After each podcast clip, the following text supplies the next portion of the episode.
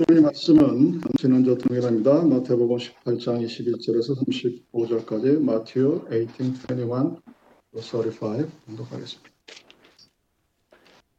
그때 베드로가 나와 가로되 주의 형제가 내게 죄를 범하면 몇 번이나 용서해 주리까 일곱 번까지 하오리까 예수께서 가라사대 내게 이르는 일곱 번뿐 아니라 일흔 번씩 일곱 번이라도 할지니라 이러므로 천국은 그 종들과 해결해 하던 어떤 인구가 같으니 몸과 저와 자식들과 모든 소유를 다 팔아 갚게 하라 한데 그 종이 엎드려 저라며 가로되 내게 참으소서 다 갚으리이다 하거늘. 그 종의 주인이 불쌍히 놓아 보내며 그 빚을 탕감하여 주었더니 그 종이 나가서 제게 백단을 연 빚진 동관 하나를 만나 붙들어 목을 잡고 가로되 빚을 갚으라 하며 그 동관이 엎드려 간과해 가로되 나를 참아주소서 갚으리이다 하되 허락하지 아니하고 이에 가서 저가 빚을 갚도록 오게 가등하늘.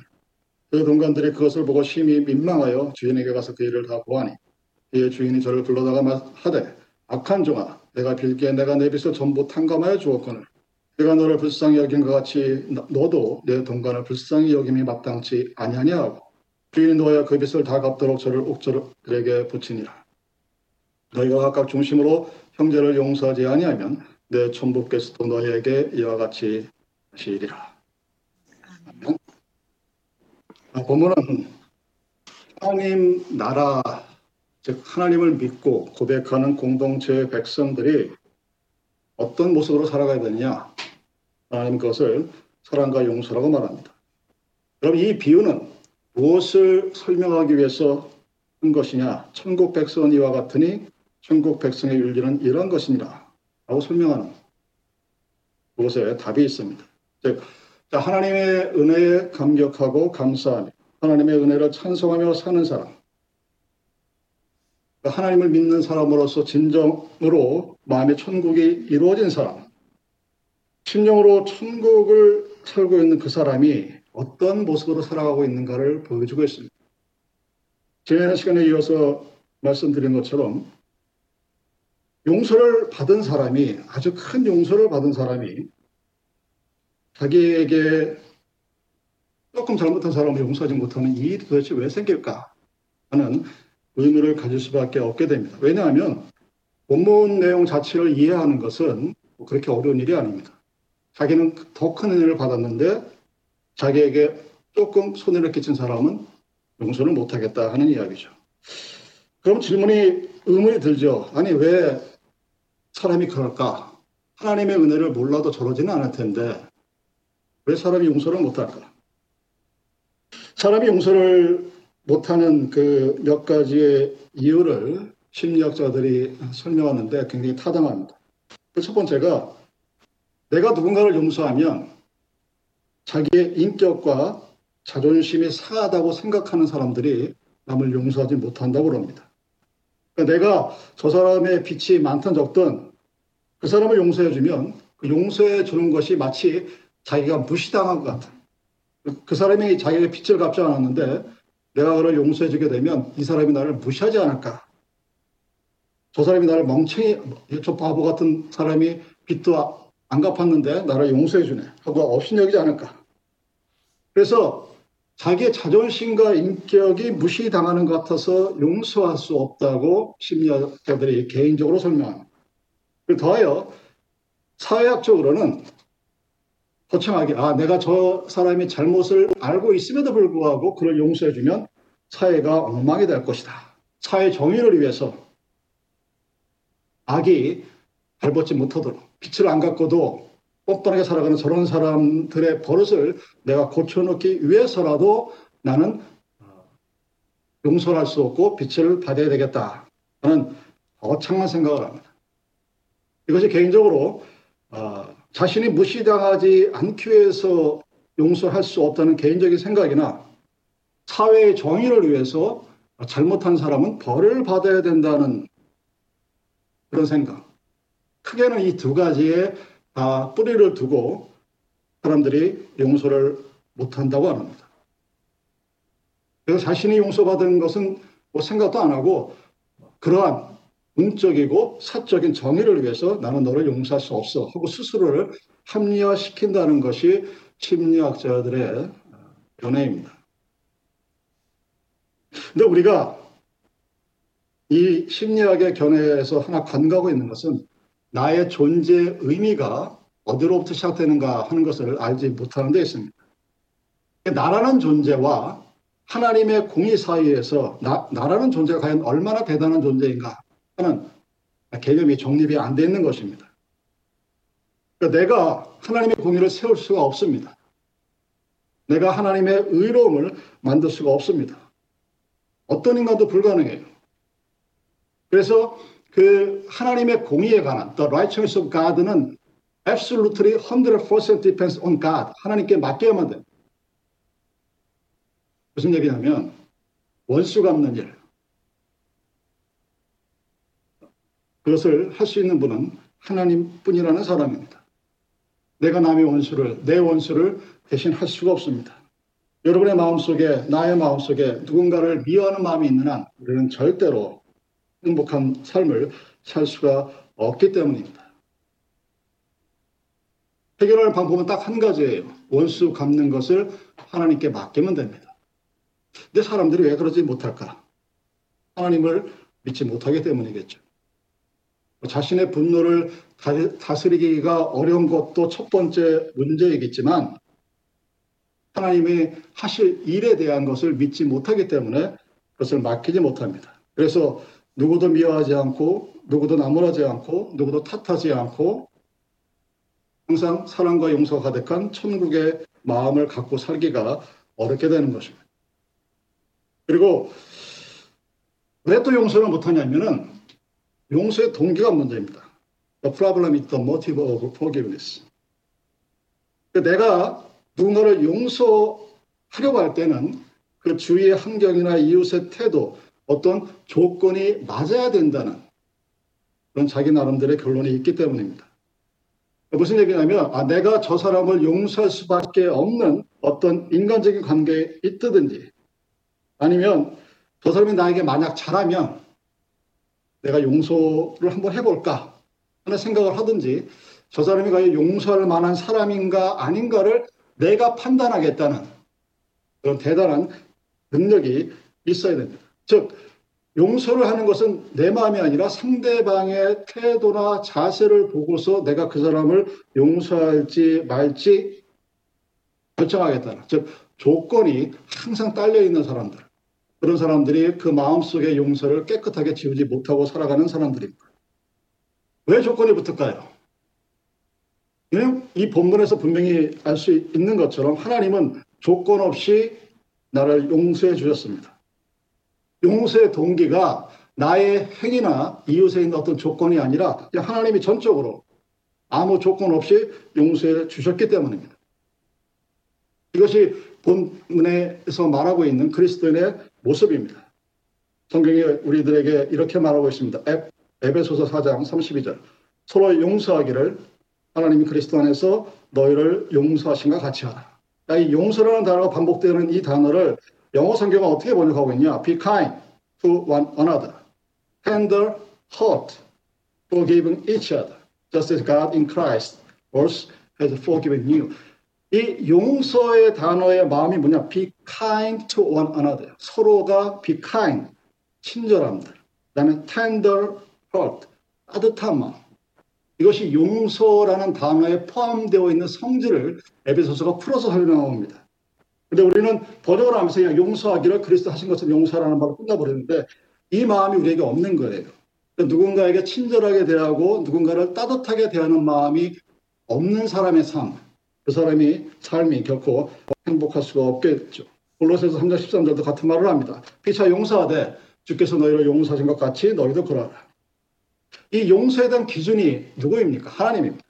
주께서 용서하신 같이 하나님께서 용서하셨기 때문에 나는 너를 용서한다. 이렇게 되는 겁니다. 내가 저를 사랑하는 이유가 뭐냐? 하나님이 저를, 저 사람을 사랑하기 때문이다. 내가 저 사람의 숨은 품성을 알기 때문이 아니고 내가 저 사람께 받았던 사랑의 빛 때문에 내가 받은 만큼 돌려주겠다는 계산적인 행동도 아니고 장사치가 믿지고 판다는 말이 거짓말이라는 것처럼 어떤 계산을 하고 주는 그런 마음이 아니라 하나님이 십자가를 통해서 나를 용서하셨으니까 내가 그 용서를 알, 아니까 나도 너를 용서하겠다 하는 것입니다. 그 용서의 동기가 하나님께 있습니다.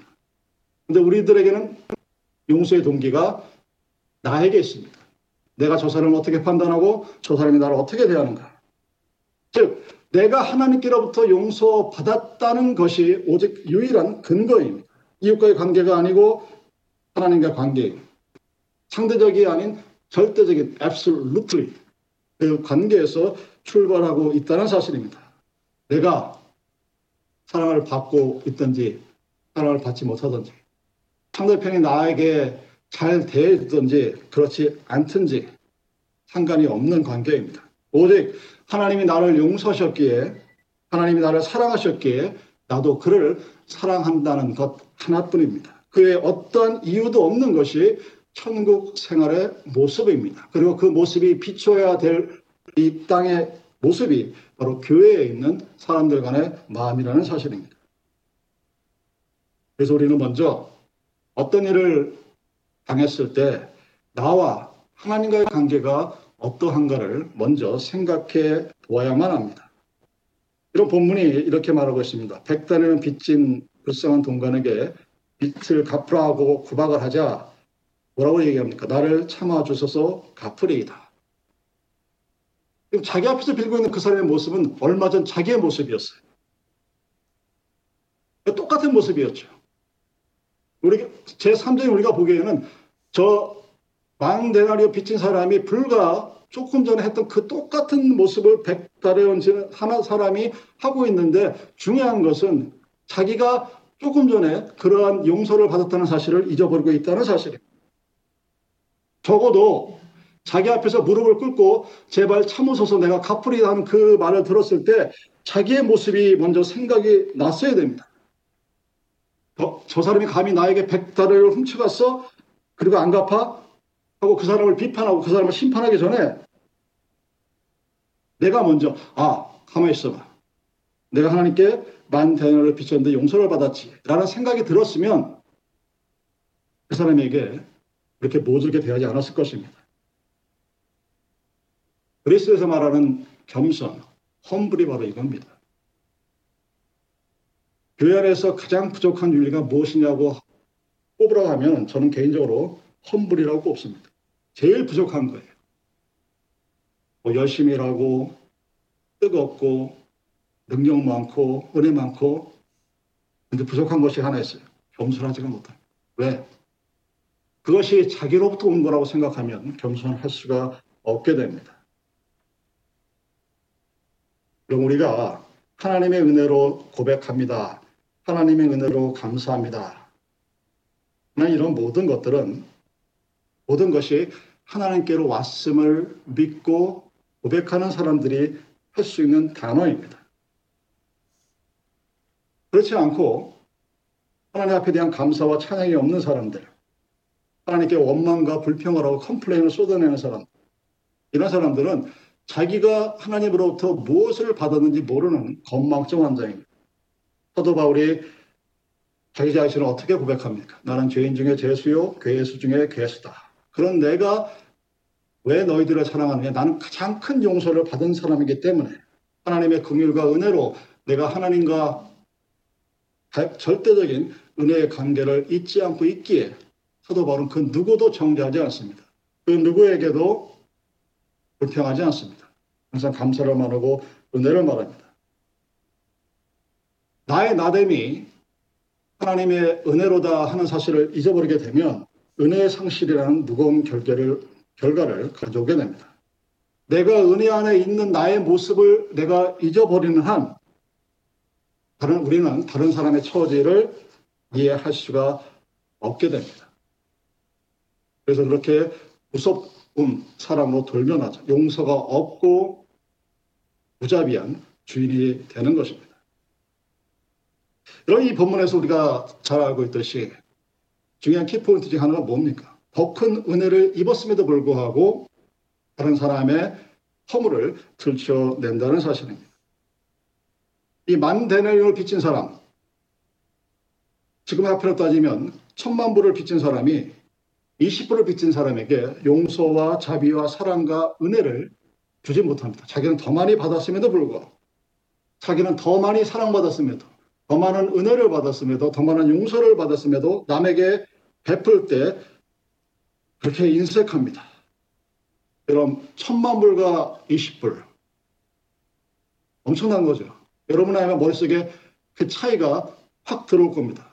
만 대나리온과 백 대나리온은 별로 이렇게 머릿속에 들어오지가 않아요. 은하로 따지면 50만 대 1입니다. 더 커집니다. 가장 보수적으로 계산해도 나는 누군가에게 천만 불을 용서받았는데 나에게 20불을 빌려간 사람이 돈을 갚지 않았다고 못된 짓을 하는 그런 모습입니다. 정말 모순된 얘기죠. 그리고 만약에 내가 그러면 나는 아마 절대로 이렇지 않을 거야. 하고 생각할 수밖에 없는. 도대체 어떤 사람이 저런 모습으로 살아가지? 하고 의아할 겁니다. 아, 이거 성경이 너무 과장이 심한 거 아닌가? 그런 말씀을 할지도 모릅니다. 그런데, 그런데 대부분의 사람들이 자기가 하나님으로부터 얼마나 은혜를 받았는가를 모르고 있습니다. 내가 얼마나 큰 빚을 졌는데 그 빚을 탕감받고 죽음의 공포로부터 자유스러워지고 은혜 속에 살아가는 자유인일 때 내가 정말 그것을 안다면 누군가를 용서 못하는 것이 아니라 그 사람이 사실은 불쌍해 보여요. 제가 느끼는 감정의 변화입니다. 정말 그 사람이 안 됐어요. 안 됐어. 뭐 용서를 하고 못하고는 나의 소관이 아니기 때문에 뭐라고 못하겠는데 그런 사람들 옆에서 지켜보면 정말 안 돼 보여요. 어, 저러고 살면은 저 인생의 끝이 뻔히 보이는데 왜 그럴까요? 자기가 받은 은혜가 얼마였는가를 모르기 때문입니다. 아니 잊어버렸기 때문입니다. 여러분 이스라엘 백성들이 애굽에서 나와 광야를 지나면서 하나님을 원망하는 죄를 범한 이유가 뭡니까? 딱 하나입니다. 출애굽 때의 감격을 잊어버립니다. 하나님의 은혜를 잊어버리는 순간 바로 그 놀라운 감격과 기쁨이 나오는 것이 아니라 원망의 소리가 터져 나옵니다. 감사할 때 기쁨이 있고 여러분 기쁨이 있을 때 누군가를 용서할 수 있습니다. 나에게 기쁨이 있고 나에게 감사가 있을 때 누군가를 용서하고 그가, 그들과 함께하고 에베소서 말하는 것처럼 카인드한 마음, 허트 마음, 누군가를 사랑하고 감사하고 따뜻하게 아껴줄 수 있는 마음이 생겨나게 되는 것입니다. 그것은 나에게 기쁨이 있을 때 얘기예요. 내가 하나님께 감사가 있을 때 얘기입니다. 그랬을 때 조그마한 문제, 그까지 20불, 그까지 200불 그냥 감싸 안고 넘어갈 수가 있게 되는 겁니다. 근데 여러분, 하나 우리가 간과하는 게 있죠. 이 비유의 마지막에 어떻게 끝납니까? 1만 달란트 빚진 사람이 자신은 용서를 받았는데 그것을 잊어버리고 겨우 20불 갚지 않은 사람에게 못된 짓을 했을 때 그가 다시 주인에게 불려 다시 불려갑니다. 그럼 이 포인트를 놓치지 마시기 바랍니다. 다시 불러서 뭐라고 하십니까? 용서받았던 것을 다시 문책합니다. 한 번 끝났는데 I was forgiven. 나는 끝났어요. 끝났는데 하나님 뭐라고 그래? 다시 갚아라. 없나는 얘기예요, 사실. 분명히 주인이 만 달란트, 즉 천만 불을 빛을 페이 오프 시켜줬어요. 끝난 줄 알았어요. 그래서 끝난 줄 알았길래 자기는 그것을 잊어버리고 20불을 받겠다고 그를 감옥에 집어넣었는데 다시 그 주인에게 불려가서 너 다시 토해내. 천만 불 다시 토해내. 20불 받고 천만 불을 토해내는. 그러면서 뭐라 그럽니까? 내가 너에게 천만 불을 탕감해 준 이유는 네가 20%를 탕감해 줄 것이라 믿었기 때문이다. 그러니까 네가 은혜를 받았으니까 은혜 받은 자의 삶을 살 것이라고 주인은 믿었기에 너를 용서해 줬는데 네가 그렇지 않아? 그러면 다시 원래대로 백투 돌아가는 겁니다.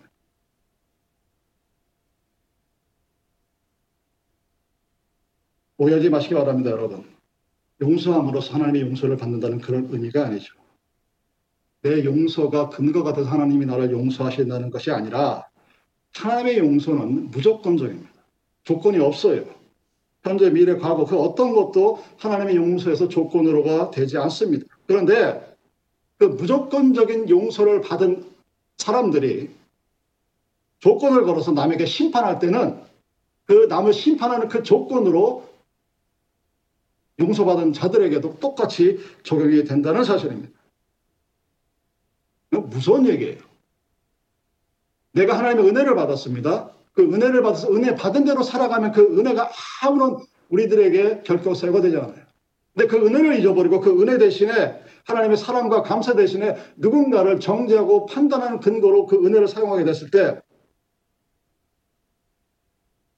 하나님은 내가 남을 판단한 그 판단의 근거를 가지고 나를 또다시 판단하시겠다는 겁니다. 주인이 뭐라고 얘기합니까? 만 달란트 용서받은 그 마음으로 네가 돌아가서 백 데나리온을 용서하는 것이 마땅하지 않느냐 이렇게 얘기합니다. 자연스럽지 않느냐고 얘기합니다. 너도 그를 역시 불쌍히 여기 불쌍히 여기는 것이 마땅하지 아니하냐 이렇게 묻습니다. 이게 그리스도인의 윤리입니다. 하나님 나라가 보여줘야 할 이 땅 위에서 기독교 공동체의 모습이라는 사람입니다. 내가 용서받았으면 내가 용서받은 만큼 다른 사람을 용서하는 것은 당연한 겁니다. 그럼에도 불구하고 그것이 문제가 되는 것은 용서받은 것에 대한 열매가 맺히지 못해서 남을 용서하는 대신 그를 판단하고 벌을 주는 근거로 사용할 때 그 용서가 무효가 된다는 사실이죠. 다시 문책하고 너에게 베푼 은혜를 취소하고 네가 남은 정죄한 것처럼 너도 정죄를 받아라. 20불을 안 갚은 만큼 벌을 줬으니까 너는 천만 불 안 갚은 만큼 벌을 받아라. 여러분, 이거 무서운 얘기인데 우리는 어떤 사람의 도덕적인 문제를 가지고 이 부분을 접근하려고만 합니다. 여러분 사랑을 받은 사람은 사랑합니다. 용서를 받았으면 용서합니다. 내가 무조건 하나님께 용서받았다는 사실을 내가 안다면 누구 나도 무조건 용서합니다. 왜냐하면 우리는 unlimited 제한이 없는 용서를 받았어요. 그래서 아, 내가 다른 사람은 다 용서하겠는데 저 사람은 용서하지 못하겠다고 하시는 분들 교회 안에서 너무 자주 만납니다. 그 사람은 역시 하나님으로부터 조건이 있는 용서를 받고 살아가는 사람일 뿐입니다.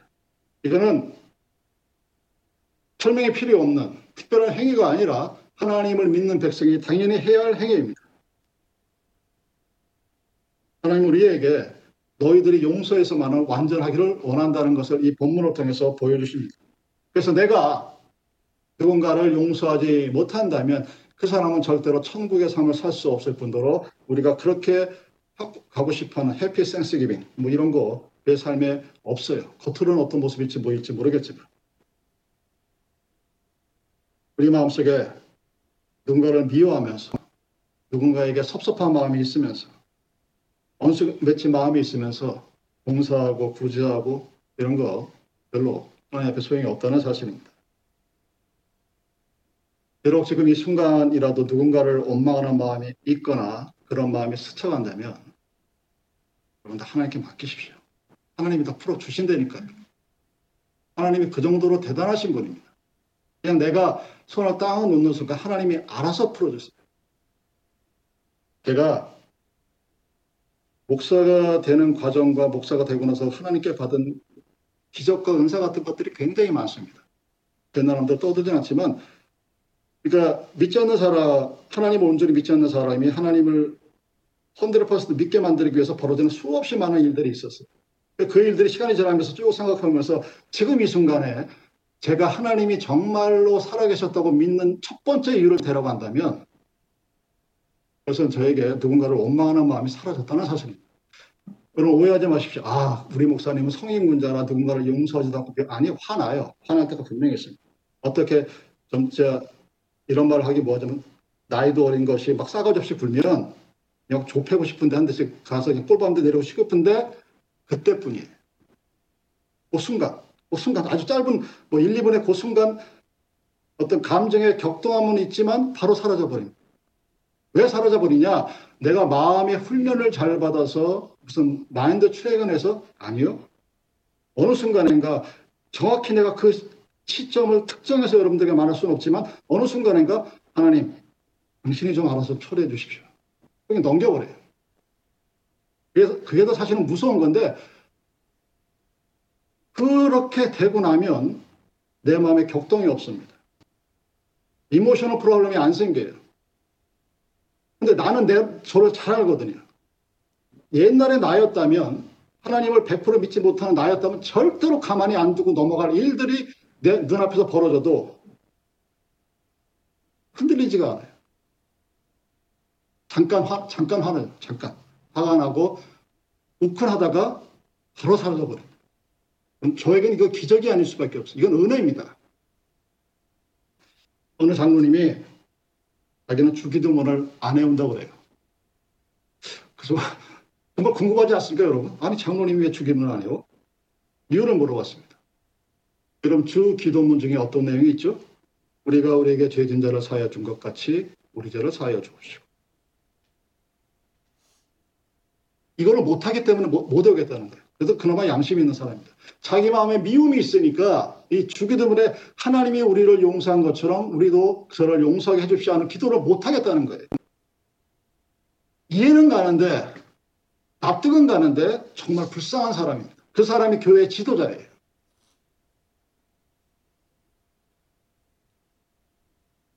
여러분 깨끗한 용서, 완전한 용서. 상대방이 나에게 잘하고 잘못하고 달려 있는 것이 아닙니다. 그 문제는 내가 누군가를 용서하고 용서하지 못하는 문제는 나와 그 사람 간의 문제가 아닙니다. 하나님께서 우리에게 물으시는 것은 하나님과 우리와의 관계를 말씀하시고 그 관계가 올바른가를 묻는 겁니다. 내가 너를 십자가의 피로 구속하고 용서하였음에도 불구하고 그 무조건적인 하나님의 사랑에 대한 감격과 감사가 너에게 있음에도 불구하고 너는 왜 그렇게 살아가느냐고 묻는 거예요. 이 본문이 말하는 요지가 바로 그겁니다. 그래서 너희들이 정말로 이 땅에서 해피하고 행복한 삶을 살고 천국의 천국이라는 것이 어떤 것인지를 느끼고 알고 하고 싶다면 내가 너에게 준 무조건적인 용서와 감사와 은혜가 너를 통해서 누구에게 너의 이웃에게 전해지라는 것입니다. 감사절이라고 그랬죠. 그럼 우리 삶이 하나님께 매일매일 감사할 수 있는 삶이라면 여러분 그것보다 더 복 있는 삶, 복 있는 인생은 없을 것입니다. 여러분 교회는 세상과 다른 것입니다. 교회에서 말하는 용서 역시 세상과 다른 것입니다. 우리가 피차에 서로 용서하고 용납하고 감사하며 살아갈 수 있다면 바로 그것이 천국에서 살아가는 삶의 모습일 것입니다. 그리고 그런 삶의 모습이 비추어지는 처음이자 마지막이 바로 용서입니다. 그 용서의 모습은 나와 하나님과의 관계에서 먼저 찾아볼 수 있습니다. 나와 하나님과의 관계로부터 용서가 시작이 되고 마칩니다. 나에게 하나님으로부터 받은 용서의 기쁨과 감격이 있다면 그것을 잊지 말고 하나님의 사랑과 은혜에 감사하는 오늘 지금 나의 삶이 되기를 바랍니다. 그 은혜를 기억하며 하나님을 사랑하다. 나의 이웃들과 함께하는 감사. 그것이 미국의 최대 명절인 생스기빙에 우리가 살아가야 하는 감사절의 아름다운 모습이 될 것입니다. 기도하시겠습니다.